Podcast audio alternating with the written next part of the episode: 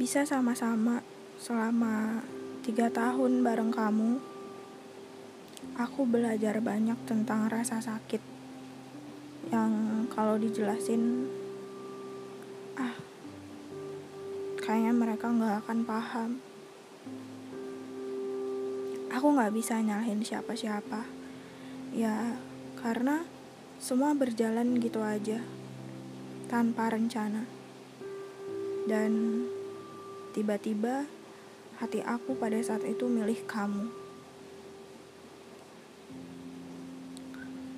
Aku sempat nemuin bahagia di kamu. Walau sedihnya lebih dominan, tapi nggak apa-apa. Sampai pada saat itu kamu nemuin bahagia-bahagia lain yang aku pikir aku udah cukup untuk buat kamu bahagia tapi ternyata enggak satu kali. Aku masih bisa bertahan sama kamu.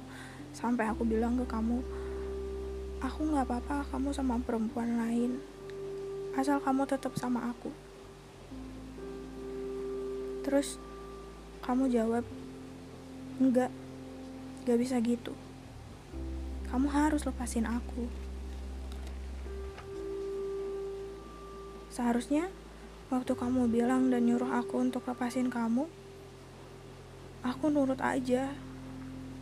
Aku sama sekali gak perlu mertahanin kamu. Karena kamu sendiri maunya gitu kan. Kamu maunya pergi.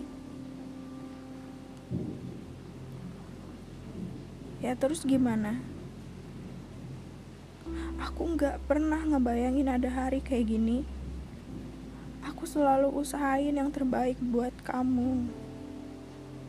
Jadi kalau kamu kalau kamu sama perempuan lain dan aku harus terima kenyataan kalau kamu hianatin aku, aku terima. Gak apa-apa. Bodoh. Bodoh banget emang. Bodoh banget emang aku pernah ngucapin kata-kata kayak gitu. Aku pikir kamu gak akan ngulangin lagi hal yang jelas-jelas udah bikin aku sakit. Tapi dua sampai tiga kali kamu lakuin hal itu lagi. Terus aku mikir mau sampai kapan? Dan pada akhirnya aku ngelepasin kamu. Aku ngelepasin kamu dan aku sadar itu terlambat. Seharusnya dari dulu kan aku ambil keputusan baik ini.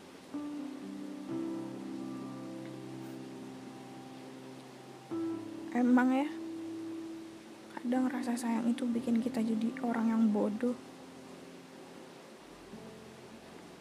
Tapi, makasih aku belajar banyak dari cerita ini. Walau sampai sekarang aku belum bisa sembuh dan belum bisa percaya juga kalau orang yang kayak kamu tuh cuma satu. Aku cuma takut. Aku cuma takut ketemu sama orang yang kayak kamu.